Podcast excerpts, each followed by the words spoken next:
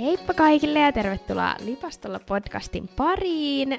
Ää, tänään meillä jatkuu meidän omalla alalla sarja ja meillä on tänään Lipastolla podcastin historian ensimmäinen vieras.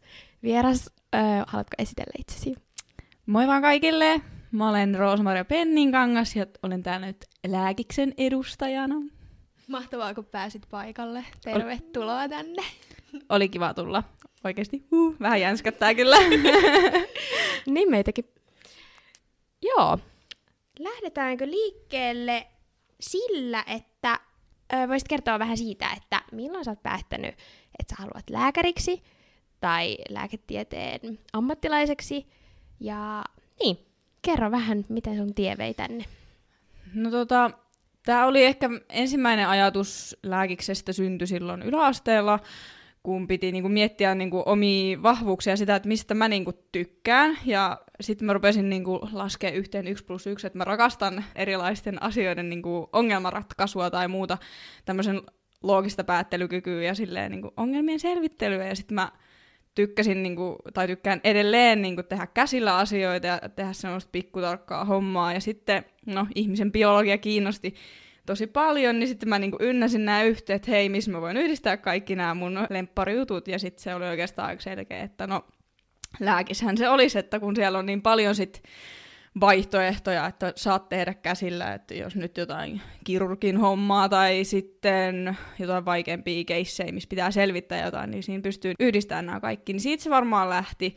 Mutta jonkun aikaa se oli vähän silleen, että koska mulla oli oikeasti ihan kauhean verikammo, niin sitten mä hylkäsin tämän idean silloin joskus hetkeksi aikaa. Mutta sitten kasiluokalla mä olin vaan silleen, että et, et kyllä mä haluan tänne, että tämä pieni pelko ei nyt haittaa mitään. Ja ei se haitannut. Se ensimmäinen laskimaverinäyttö oli jännää, mutta ei se ollut missään tapauksessa ongelma. Okei, okay, että sä oot nyt päässyt jo täysin yli siitä vai? No joo, vielä? kyllä se oli. Se oli ensimmäisellä viikolla oli se, tosi se näytteenotto. Ja mä katsoin sitä videoa niin monta kertaa, että mä se, tää ei mua pelota. Ja sit kun mä otin sen ensimmäisen onnistuneen laskimaverinäytteen, niin sit se pelko kaik- kaikkos ja eikä ollut mitään, ei tullut huonoa oloa eikä mitään. Ja nyt tietysti kun on takana, jos jonkinnäköisiä hommia, muun muassa noin esim. dissektiot, eli siis ruumiinavaukset, niin on tullut nähtyä kaikenlaista, että kyllä nämä niin kuin, karissun nämä kaikki pienetkin jännitykset. Niin just, että vähän jo muutakin kuin pelkkää verta tullut nähtyä, niin Joo, on tullut, on tullut nähtyä muutakin. Että, mutta ei, se oli vaan semmoinen pieni, pieni epäilyksen siemen, mikä siellä hetken iti, mutta on sen antanut sen olla ongelma. Joo. No tota, lääkissä on tunnettu siitä, että sinne on vaikea päästä ja niin kuin yksi semmoisia suosituimpia aloja, minne haetaan ja seula on tosi kova, niin kertoisitko vähän siitä sun hakuprosessista, että miten se meni, että yritikö se monta kertaa ja miten sä ehkä valmistauduit sitten? Joo, eli siis mähän tiesin, että no nyt voidaan haukata aika iso pala, että mä tiesin, että sinne on tosi vaikea päästä ja mä olin kyllä niin kuin hyvä koulussa, että ei ollut semmoista, että ei olisi niin ollut päätä siihen, mutta kun tiesi, että kaikki muutkin siellä on niin hyviä, että voinko mä olla niistä hyvistä paras, mikä voi mm. päästä sisälle. Ja sitten no, lukion jälkeen siinä mä olin silleen, että no mä en ole ensinnäkään ehkä vielä henkisesti valmis yliopistoon, ja sitten mä en lukenut, mä en jaksanut. Mä olin ihan ylppäreistä tarpeeksi kipsissä, että sitten se lääkisen pääsy oli vaan semmoinen, että no mä menin vaan kattoo. Mm. Ja mä olin silleen, että tää on nyt sitten niiden isojen ihmisten paikka, että mä en ole vielä tarpeeksi aikuinen, että mä lähden lähden nyt sitten lukemaan vielä ihan kunnolla tähän pääsykokeeseen, niin mä otin sitten siihen ää, EP-opiston ton lääkisvalmennuksen, eli siellä Ilmajoella on tämmöinen, ja siellä lähdettiin ihan perusteista, että musta ehkä tuntui silloin, että mä tarvin sen niin kuin fysiikassa ja tämmöisessä sen niin kuin, ensin sen ymmärryksen, että mä osasin ihan sairaan hyvin jo laskea, että se ei ollut siitä kiinni, mutta enemmänkin, että tarvin sen niin kuin vielä niin, ymmärryksen ja tiedon sinne laskujen taakse, että niistä selvisi, että että mä otin sen ja sitten mä rupesin vänttäämään, vänttäämään ja laskemaan ja lukemaan. Ja se oli oikeastaan varmasti se suurin apu, oli se EP-opisto siihen, siihen kohtaan, että siellä sai vähän kasvaa ja katsoa, että mitä tämä nyt oikein on. Ja sitten kun siellä sai sitä varmuutta, kun tuli harjoituskokeita silleen, että hei mä oikeasti osaan ja mä kävin korottaa mun fysiikan M-stä Lään si- siinä aikana, että sai sitten sen sai sitä varmuutta, että hei mä hantlaan tämän. Ja pääsykoe oli omasta mielestä silleen, että no ei mitään, että jäi aika hyvä fiilis ja no, siellä tultiinkin sitten korkealta ja kovaa alas, kun tajus, että mun sisäänpääsy jäi kiinni pyöristysvirheistä. Apua. Joo. ja silloin kyllä niin kuin iski niin kuin oikein kunnon epätoivoa. Mulla on ikinä ollut niin hirveä olo kuin sen, sen jälkeen. Musta tuntuu, että multa vedettiin niin kuin kaikki kaikki matot jalkoja alta ja mun koko maailma mureeni. Ja sitten mä olin vaan silleen, että varsinkin kun oli ollut niin jotenkin varma siitä, oli ollut hyvä fiilis, että hei mä, mä osasin, nyt mä pääsen, niin sitten se oli niinku ihan hirveä kolaus. Sitten mä silloin sen epätoivo hetkinä, niin mä olin vaan silleen, että mä en enää ikinä, ikinä halua tuntea tätä tunnetta uudestaan. Ja mä teen ihan mitä vaan, että seuraavalla kerralla mä pääsen sisälle. Ja sitten mä olin puoli vuotta töissä ja sitten tammikuussa aloitin sitten kokonaan uudestaan lukemaan. Ja mulla oli siinä silleen, että, mä en halunnut jättää niinku mitään sattumavaraa, niin mä otin siihen vielä semmoisen iltakurssin valmennuskeskukselta, mitä oli pari kertaa viikossa. Ihan vaan silleen, että niinku saa uutta materiaalia, uusia laskuja, koska siis mä olin niinku hakannut mun fysiikan kirjettä läpi aikaa sitten, mm. niin mä tarvin niinku lisää materiaalia ja vähän uutta näkökulmaa, niin otin sen siihen. Mutta muuten käytännössä mä sitten lueskeli itsekseen ja laskeskeli itsekseen. Et oikeastaan mulla ei ollut mitään kalenteria, että mä vaan hakkasin oman fiiliksen mukaan. Enkä mä siitä kalenterista oikein vieläkään tykkää, että no ihan vaan go with the flow. ja sitten mä olin vaan se, että mä opiskelen pilsasta niin paljon, että se menee varmasti lukion oppimäärän yli, että mä varmasti handlaan ihan joka ikisen asian, mitä sieltä voi tulla vastaan. Ja mä muistan, mä laskin niitä laskuja ihan hirveästi ja mä laskin niitä vaikeita, niitä oikein ekstrojen, ekstrojen, ekstrojen, ekstroja. Ja niin kauan, että mä olin ihan varma, että mä oon niin jokaisen osa-alueen varmasti niin venyttänyt tarpeeksi pitkälle, että se lääkiksen pääsykoe ei voi mennä enää niin tämän mun osaamisalueen ulkopuolelle. Mm. Sitten tuli pääsykoe, Mä muistan, mä kävelin, se meillä se oli semmoisessa juustosalissa sanotaan. Se on semmoinen, missä on niinku ikkunoita joka puolelle, että sieltä voi niinku periaatteessa muut katsoa, kun sä teet sitä koetta. Se ja meidän... tämähän oli Tampereella siis. Joo, Joo. Tampereella. Ja sitten mä kävelin sinne ja sitten mä olin silleen, tää on se mun hetki nyt, että tää on se mitä varten mä oon nyt tehnyt töitä tuolla omissa yökkäreissä kotona ihan hiukset paskassa, että tää on nyt se hetki, kun mun pitää näyttää, että mä osaan ja sitten mä ensimmäiset 15 minuuttia ennen kuin se koe al- alkoi istutti, se mun jännitti ihan sikana, mutta sitten mä olin silleen, Roosa, sä pystyt tähän. Sitten mä avasin sen ekan siis sivun ja rupesin katsoa, sitten mä olin että I can do this, I can do this. Sitten mä rupesin tekemään, ja mulla jäi itse asiassa vielä 15 minuuttia ekstra aikaa. Mä sitten istuin Oho. siellä ja sitten mä olin vaan mä eihin tekee kaikki. Mä oon tehnyt, että tää oli tässä. Ja sitten mä kävelin pois ja mä olin silleen, no mä sitten kato ja päästä sisältä. Mulla iski semmoinen epätoivo, kun mä olin niin hyvällä fiiliksellä ollut. Ja sitten mä olin kolme päivää silleen, joo, tää oli taas tässä, että tää, nyt sieltä tulee se musertava uutinen, että tää on ihan farssi taas, että mä en tiennyt mitä mä teen. Ja ei mitään, sitten se kuukausi piti siinä venata niitä tuloksia. Ja sitten mä muistin, että mä olin vielä töissä, ja mä sitten katsoin, että tuli ryhmiin viestiä, että hei, että nyt on niinku, Tampereen tulokset on tullut, sitten mä oon ihan paskat housut, että saakeli, että mitä mä teen, jos mä katon nyt iltavuorossa sen, niin mun koko ilta on pilalla, jos mä en oo Ai, päässyt. Joo, joo. Sitten mä ruokatunnilla kädet vapiin, sitten avasin jotain, mikä opintopolku tai mikä se onkaan. Ja sitten kun siellä oli silleen, että opiskelupaikka myönnetty, niin mä muistan niin kuin, musta tuntuu, että mun silmissä sumeni ja mä rupesin itkeä ja huutaa. Mä olin tämä ei voi olla niin mahdollista, että jos mä joskus on ollut psykoosis, niin se on ollut kyllä toi hetki. Sitten mä muistan, että mä niin kuin, olin vaan silleen, että, että toivottavasti mä en paina mistään Xstä, että tää menee pois. Ja sitten mä olin ihan, niin kuin, silleen, ihan neuroottinen sen kanssa. Ja sitten mä olin silleen nopeasti silleen, Roosa paina nyt sitä, että ota opiskelupaikka vastaan. Siis, mä ton ihan saman, koska siinä on silleen, Joo. että se pitää vielä niin kuin, vahvistaa. Joo. Että se on tosi kuumottavaa. Sitten totta kai mä soitin ihan aikana sitten iskelle silleen, että Iska oikeesti mä oon päässyt sisälle. Ja sit kun mä rääyin niin paljon, niin iskä ei ole saanut ekana selvää. Ja sit se pelkäsi, että nyt se ei oo päässyt, nyt se ei oo päässyt. Sitten kun mä sain sanoa, että mä, mä, mä, mä, mä, mä pääsin, niin sit iska oli silleen, älä viitti. Ja sit se ravas siellä. Sitten kotona ympäri kämppää niin kuin vetreä kauris. Että. Ja sitten vielä, kun tästä nyt jollain tavalla toivottiin, niin tuli sitten ne pisteet. Ja siellähän oli, että mä kuuluin siihen parhaimpaan niin kuin, prosenttiin. Mm. Eli mä olin niin kuin, wow. kymmenen parhaan joukossa, jotka pääsivät niin kuin, Tampereelle. Että sanotaanko, että sain skaalatuissa sen 72, ei 72 oli täydet. Niin mä olin ihan, että wow. Wow, no toi on kyllä tosi niinku, tota, oikein esimerkki tollasesta sitkeydestä ja et Mm. mitä niinku intohimolla saa aikaa, että tosi niinku inspiroivaa. On. Oliko sulla missään vaiheessa mitään semmoista B-varasuunnitelmaa, kun monilla kuitenkin, ketä vaikka lääkikseenkin pyrkii, niin on sit backup-plääni, vai oliko sä, että sulla oli vaan, vaan se?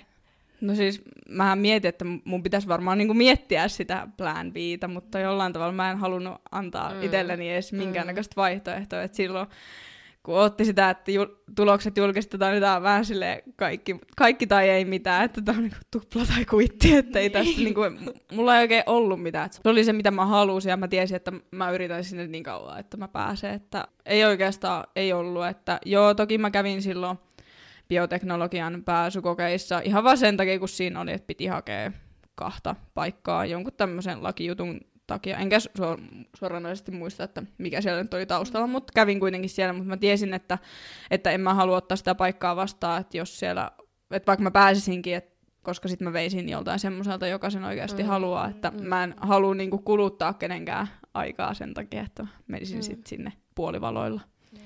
Mulla on niinku just monia kavereita, jotka on yrittänyt lääkikseen tosi monta kertaa, ja tuntuu, että vuosi vuodelta se torjutuksi tuleminen sattuu enemmän ja enemmän, ja joillakin on tullut sellainen, että että tämä on liian raskasta, että mä en enää pysty tähän. Niin miten sä oot päässyt niistä silloin ekalla kerralla, miten sä sit pääsit siitä sun semmosesta epätoivosta ja muutit sen semmoiseksi sisuksi, että nyt mennään ja kovaa. No kai se oli silleen, että kun mä olin kuitenkin nähnyt, että musta on tähän, tai että se jäi kuitenkin niin joutavan pienestä kiinni, mikä mm. sitten, niin kun mä tiesin, että nyt ei olla kaukana, että jos mä oon vuodessa saanut taottua itteni niin kuin tällaiseen, Mm. silleen, no jos voi sanoa kuntoon, niin, niin, niin. se, että kyllä mä seuraavassa vuodessa niin mä saan sitten taas nostettua mm. Mun taitotasoa niin paljon, että se ei jää siitä kiinni. Ja en mä tiedä, jotenkin se olisi tuntunut sit hullulta luovuttaa sen takia, että oot tehnyt kokeissa pyöristysvirheitä. Mm. Et se, et ehkä se vähän riippuu siitä, että miten lähellä sitä olisi ollut sitä sisäänpäästä. Kun itsellä se jäi tosin tosta kiinni, niin Mm. kyllähän se nyt jäi niin paljon kaihertamaan, että eihän sitä nyt olisi voinut jättää siihen. Et se olisi sitten eri asia, että jos mä olisin tolla valmistautumisella niin, niin Mm. jäänyt tosi kauas, niin sittenhän se olisi ottanut oman aikansa. Että, mutta kyllä mä luulen, että, että jos nyt niinku vaan jaksat koko ajan lukea enemmän, ja ehkä siinä vaiheessa, että jos hakukertoja on niinku joku kuusi, enem- tai kuusi ja enemmän, niin siinä vaiheessa ehkä kannattaa tarkastella niitä omia opiskelumetodeita, koska ei se kuitenkaan toi, ei niinku muutu toi materiaali. Et sehän Mm. on ollut aina niinku se lukion oppimäärä, että sä et periaatteessa aloita ikinä alusta, Mm. niin kuin esimerkiksi johonkin, mihin on joku aineisto, Mm. niin siinähän sä aloitat aina niin kuin puhtaalta pöydältä. Mutta tossa sä ns. pystyt jatkaa siitä, mihin sä oot jäänyt. Et jos on mennyt oikein pitkälle, että sä oot tosi monta vuotta aina lukenut, niin sit kantti, kantti tsekata, että hei, miten mä voisin opiskella tehokkaammin, että mä handlaisin nämä asiat. Kyllä mä luotan, että sitkeydellä niin aina pääsee sinne, minne haluaa. Meillä oli viime viikolla opiskelutekniikkajakso, niin haluaisit sä jakaa nyt sun niinku semmoisia opiskelutekniikoita, jotka sun mielestä on kaikista tehokkaimpia? Mm, no itehän on käyttänyt varmaan ihan kaikkea, kaikkia mahdollisia opiskelutekniikoita, että mä rakastan piirtää. Siis mä oon Mm. ollut kuviskoulussa kymmenen vuotta sillä Alajärvellä, niin mä tykkäsin piirtää. Mä tykkään tehdä semmoisia isoja kaavioita, mitkä niin kuin niputtaa asioita paljon yhteen. Ja sitten esimerkiksi äh, rakas tuota kumppanini Eetu on joutunut kuuntelemaan selityksiäni siitä, kuinka ruoansulatus toimii Sama. ja hermoimpulssien kulusta, että vaikka ei niistä ehkä mitään tajuu, niin, niin se on, että mä se, että mä selitän, miten joku asia toimii, niin samalla kun mä selitän, niin mä huomaan, että jos mulla on jossain kohdassa semmoinen puute, mitä mä en itse asiassa tiedäkään, Mm. niin sillä se on niinku löytynyt ne semmoiset kohdat, mitkä mun pitää vielä opiskella uudestaan. Ja sitten kun mä pystyn selittämään asiat juurta jaksaen ihan Mm. tästä omasta päästä, niin se on ollut se juttu sitten. Ja muuten mä oon tehnyt siis lappuja, missä on toisella puolella joku termi ja toisella puolella sitten sen selitys. Ja siis näistä itse asiassa löytyy video myös, että kuinka luin lääkikseen, niin meikäläisen YouTube-kanavalta. Joo, käykää tsekkaamassa. Kerropa vielä sun kanavan nimi, niin kaikki kuulijat voi mennä sinne. Se löytyy nimellä Roosa-Maria Eve. No niin, sinne Joo. sitten.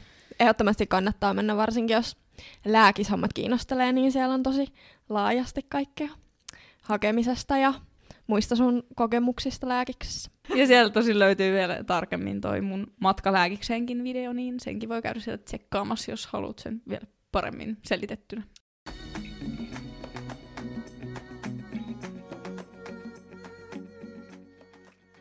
Voitais sitten mennä vähän tota sun käytännön opiskelu, mitä sä nyt oot, mitä se nyt on, kun sä oot siellä lääkiksessä ollut jo kuitenkin sulla, eikö sulla kolmas vuosi nyt Joo, kolmas kanssa? vuosi. Niin tota, millaista sun opiskelu on ihan käytännössä, että millainen on sun sellainen normipäivä? No tota, tietysti se riippuu ihan siitä, että onko mulla tenttiviikko, niin kuin esim. nyt, milloin mulla ei ole koulu ollenkaan. Hyvä viettää tenttiviikko täällä meidän huomissa. niin siis mulla olisi huomenna tentti. ei vaan, mutta siis niin, niin normiviikko on yleensä semmoinen, että meillähän luennot ei ole pakollisia, että meidän pakollinen Aa. opetus on ryhmätyöt, Ah. kliiniset taidot ja sitten tutor-istunnot. Että meillähän on Tampereella on käytössä tämä PBL, eli Problem Based Learning, niin missä asiat opetellaan vähän niin kuin keisseissä, silleen niin kuin Dr. House-tyyliin. tai että et nytkin mulla on menossa elektrolyytti ja nestehoito, vai mikä tämä nyt olikaan tämä virallinen nimi tälle. Mutta anyways, missä opi- opiskellaan siis elimistön happoemästä tasapainoa ja ioneita ja munuaisia ja kaikkea. Niin sitten niistä tutorkeisseistä voi olla vaikka tämmöinen tämmöinen potilas, mikä, mikä on vaikka erittäin hapan, eli puhutaan asidoottisesta potilaasta, niin sitten meidän pitää niinku miettiä sen kannalta, että mitkä asiat on nyt tämän keissin kannalta olennaisia opiskella, ja sitten ne kurssin asiat niputetaan noiden tutorkeissien avulla yhteen. Et meillä on esimerkiksi tässä jaksossa ollut kol- äh, kolme, kahdeksan erilaista potilasta, millä niputetaan nämä sitten. Et välillä käydään niitä munuaisten rakennetta ja enemmän sitten vaikka virtsateitä ja muita, ja sitten on taas välillä enemmän semmoista fysiologiaa, riippuen siitä, mikä se on se potilas sitten. Ja sitten meillä on niinku kliinisiä taitoja, mitkä on tietysti pakollisia, että esimerkiksi katetrin laitto ja sitten kanyylin laitto. Itse asiassa näkyy vielä reikäkin tuossa mun kädessä, kun oon viime viikolla niitä tungettu tuonne, niin niitä on. Ja sitten ryhmätöissä voi olla esimerkiksi histologian tunte, eli missä katsotaan soluja ja minkälaisia soluja löytyy noista virtsateista ja sitten vähän niiden niitä erikoispiirteitä ja sitten luennot on vähän niin kuin siinä tukena ja se oikeastaan syy, miksi luennot ei ole pakollisia on se, että kun ne on kuitenkin silleen kohtalaisen tehoton niin kuin opiskelumuoto, mm. niin sitten se on parempi, että pakollisena on semmoista, mistä oikeasti sun on pakko olla asialla, sun on pakko opiskella, mm. niin on se, se vähiten tärkeä tässä. Mm. Et niistä saat kyllä silleen sen matskun vähän niin kuin siihen tuutoriin ja tiedät, mitä sun pitää niin kuin osata, mutta että ne ei ole pakollisia. Jos nyt pitää jotain tuntimääriä laittaa, niin mulla on silleen perust voi olla pari luentoa ja tuutori, että ei silleen tuntimäärässä voi olla ehkä niin joku kolme-neljä tuntia päivässä, että sitten se aika menee niin kuin omatoimiseen opiskeluun aika pitkälti, että kyllä paljon joutuu itse tekemään, mutta toisaalta se sopii sitten, että jos olet aamuihminen, niin teet aamulla, jos olet iltaihminen, teet illalla, jos olet yöihminen, niin vaikka yöllä. Että ei ole, ei ole aikataulu, että voit niinku itse päättää, milloin luet. Et aikaa menee, mutta se, että sä voit itse päättää, milloin sä sen teet, niin se on ollut kyllä mun mielestä ihan parasta, että voit sitten vaan vaikka mennä vasta 18 kouluun ja hillua se aamu ja sitten paukuttaa sitten vaikka sitten myöhempään. Et. Ja tenttiviikolla tosin ei ole, että meillä on edes loppuviikosta tentti ja se sitten muu viikko on varattu siihen lukemiseen, että mäkin on siellä nyt hakannut päähäni diureetta ja nestehoidon perusteita, että siinä on mennyt niinku tää viikko. Ja palaa sinne myös tämän podcastin jälkeen. Mulla tulee vaan nestehoidoista mieleen, kun itse opiskellut kaikki ihan eri aineita kuin sää, niin jotkut keskiaikainen tapa hoitaa potilaita ja teki nesteiden avulla, kun siitä oli jossain lukiohissassa. Sanotaanko, että nestehoito on äärimmäisen mielenkiintoista ollut. Että mun mielestä se on aika koukuttavaa ruveta miettimään, että hei, mitä tämä potilas on menettänyt, mitä tämä tarvii lisää, että mitä pitää ottaa huomioon, että jos mä tungen tänne tollasta nestettä, että ettei käy silleen, että punasolut vaikka räjähtää tai että punasolut kutistuu. Että se on mun mielestä niin kuin jollain tavalla tosi kiehtovaa ja voin sanoa, että niitä nesteitä on yllättävän paljon. Mä en edes halua tietää, mitä kaikkea nesteitä siellä on.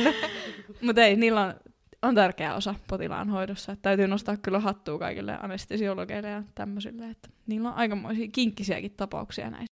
Oot sä miettinyt vähän jo, että mihin sä lähtisit erikoistumaan? Mm, no jotain, en, en mä ole siis lyönyt mitään erikoisalaa vielä lukkoa, että niitähän Joo. on se varmaan 40 eri erikoisalaa, plus sit vielä jokaisesta ne tutkimuspuoli, mutta kyllä mä luulen, että jotain semmoista, missä mä pääsen tekemään käsillä jotakin siis jotain pikkutarkkaa näperrystä, että siinä mielessä joku ehkä kirurgia, kirurgia ala kiinnostaisi, Mm.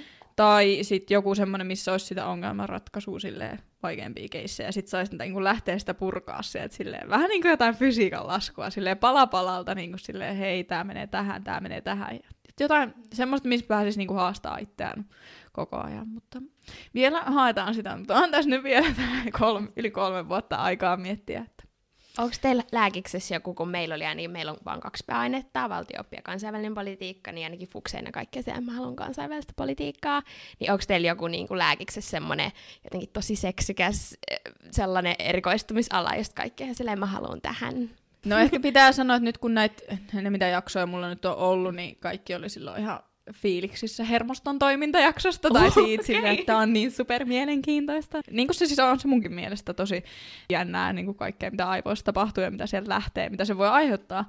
Mutta se oli kyllä, huomasi silloin, että kun kysyttiin, että no mitä mieltä olette tästä tulevasta jaksosta, niin kaikki se wow! että hermosta siis tää on super mielenkiintoista, niin kyllä se kuulostaa niin hienolta, jos sanoa, että oot niin neurologi tai Aa, tälleen. Okei, okay, eli se on se. Et ehkä, ehkä mä sanoisin se, mutta toisaalta sitten osa on semmoisia käytännön tyyppejä, että niille taas toi ortopedia, eli siis toi tommonen niin polvinivelten nakuttelu on se juttu, että se on vähän, että mikä on se itelle, mikä on se sun tyyppinen erikoisala, mm. että, mutta ehkä semmoinen niin yleisesti, jos pitää joku sanoa, niin se neurologia on semmoinen mediaseksikäs. Okei, mielenkiintoista kuulla. Miten sä mainitsitkin tuossa, että sua kiinnostaisi just nimenomaan tehdä haastavien, haastavien tota, tapausten kanssa työtä ja sellaista, missä täytyy oikeasti laittaa aivot raksuttamaan aina, niin jännittääkö sua se vastuu, mikä siinä tulee sit siinä työssä, tai onko teillä vaikka opinnoissa niin kuin jotenkin valmistettu jo siihen? Mm, no painettahan ei oikein opi sietämään muuta kuin sillä, että sitä on.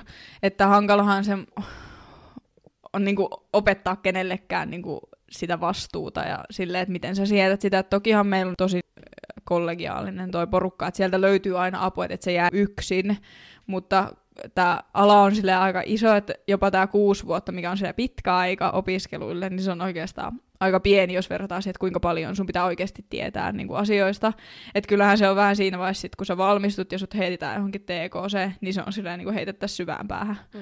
Että kyllähän sitä on nyt ollut niin kuin mediassakin sitä, että, että kuinka niin kuin nuoret lääkärit, että ne ei jää terveyskeskuksiin siitä syystä, että kun on niin paljon asioita ja sitten kokee sitä riittämättömyyden tunnetta. Mm. Mutta mä luulen, että se on niin kuin jokaisella edessä jossain vaiheessa, että sit vaan sen kanssa pitää opetella elämää ja sitten mitä enemmän sulla on kokemusta, niin sen enemmän sä sen kanssa pärjäät. Että kyllä mua se vähän jännittää, mutta toisaalta mulla on taas se, että mä selviin mistä vaan, mistä mä haluan, että mä teen parhaani ja sit se, se riittää. Mm. Oh, vitsi. Mä, mä haluan samanlaisen asenneen kuin sulla. Tämä on jotenkin tosi inspiroivaa. Että mä lähetän sulle täältä inspiraatioasennetta. Löydän toiseen päähän. niin.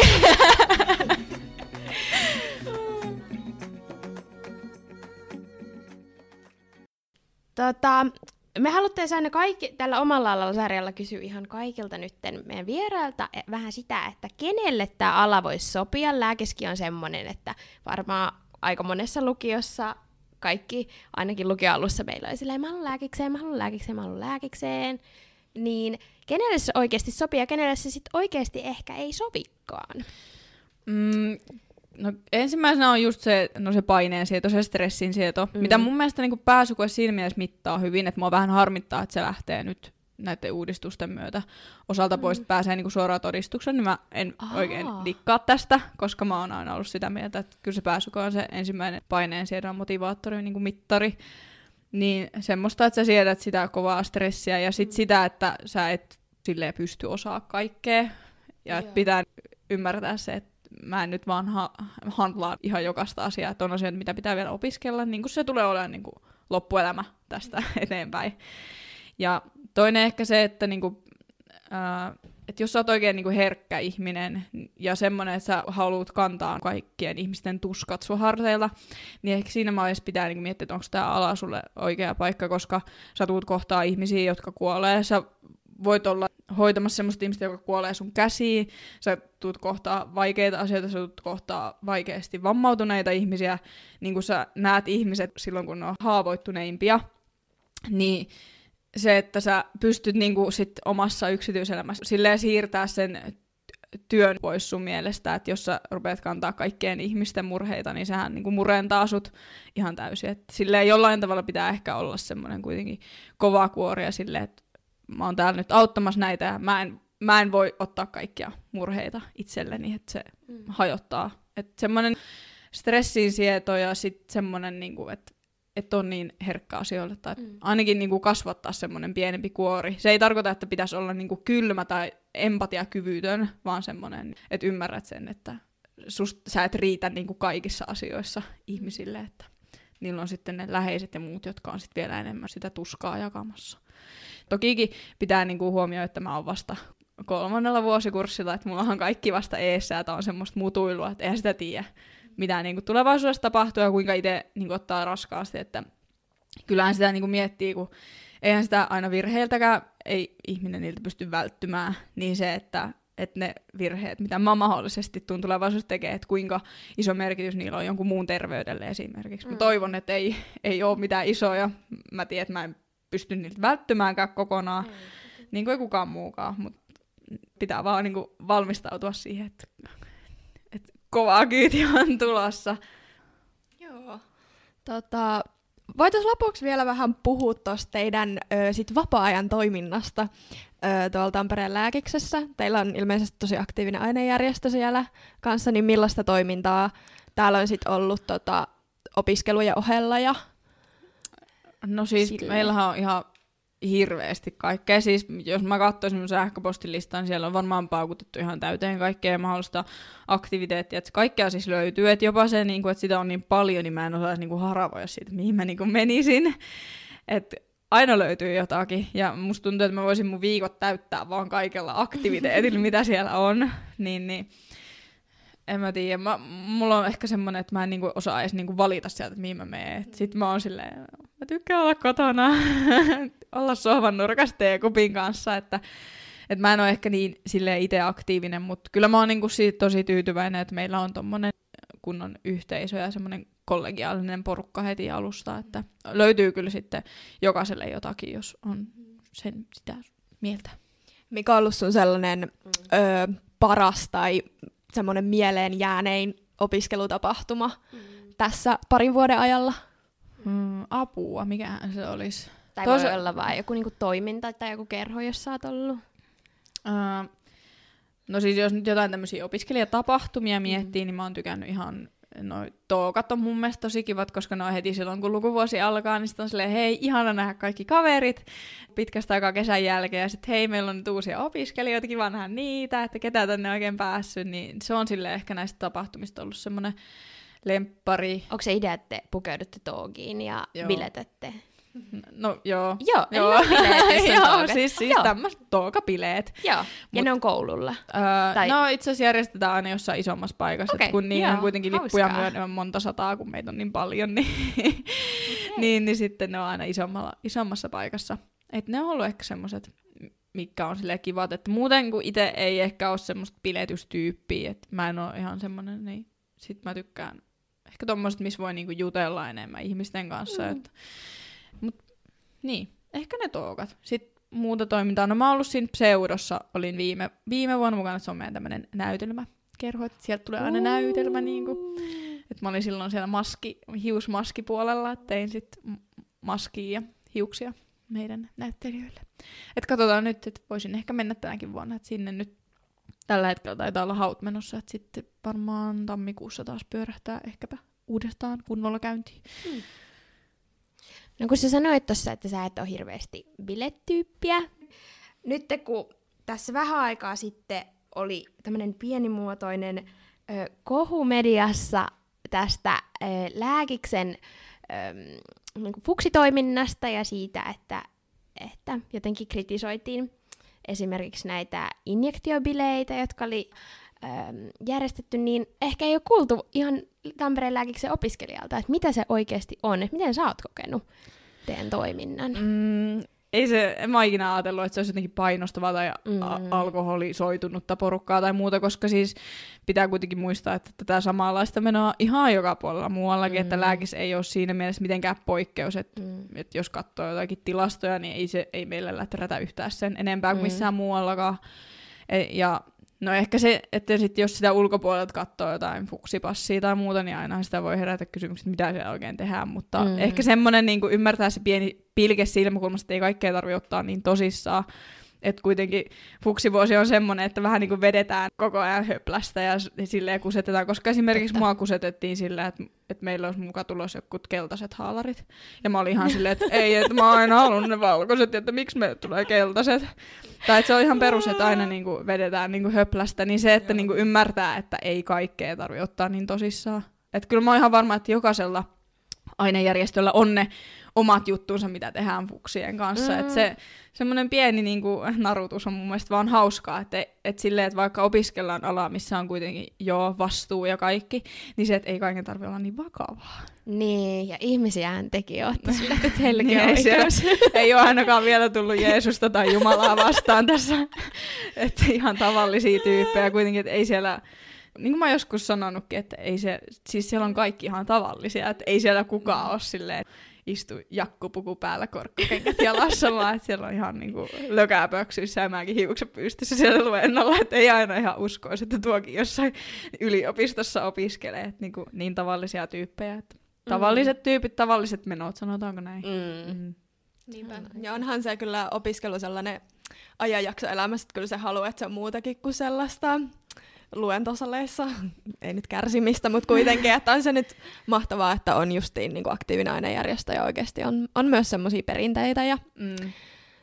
niin kuin, tota, sitä erilaistakin toimintaa siinä. Että tokihan ehkä nyt kun ulkopuolelta katsoo, niin olisihan se voinut jollain tavalla nätimmin ehkä siis ilmaista niitä juttuja. Kun jokuhan oli selvästi, että oli niinku vähän ehkä ahdistunut tai tälleen, niin sitten ymmärtää, että ehkä johonkin voi vähän ehkä rajoittaa sitä, että millä tavalla asioita esittää, että ihan noin Mm. ehkä ronskilla tavalla, mutta en mä tiedä, meidän ainejärjestöhän otti siitä nyt kyllä vastuut niskoille, että ei Joo, se niinku, ei ollut, tosi asiallinen mun Mm. mielestä. että Niinku- näitä nyt tulee välillä, että se oli nyt tällä kertaa lääkis, joka joutui siihen niinku Mm. keskiöön, mutta sanotaanko, että samalla tavalla siihen voisi ottaa jonkun muunkin yliopiston. Joo, Että... todellakin. Entisenä tutor-vastaavana kyllä katsoin sitä vähän sydän syrjällä, että jos joku olisi soittanut mulle jostain, niin mä olisin ollut ihan sillä.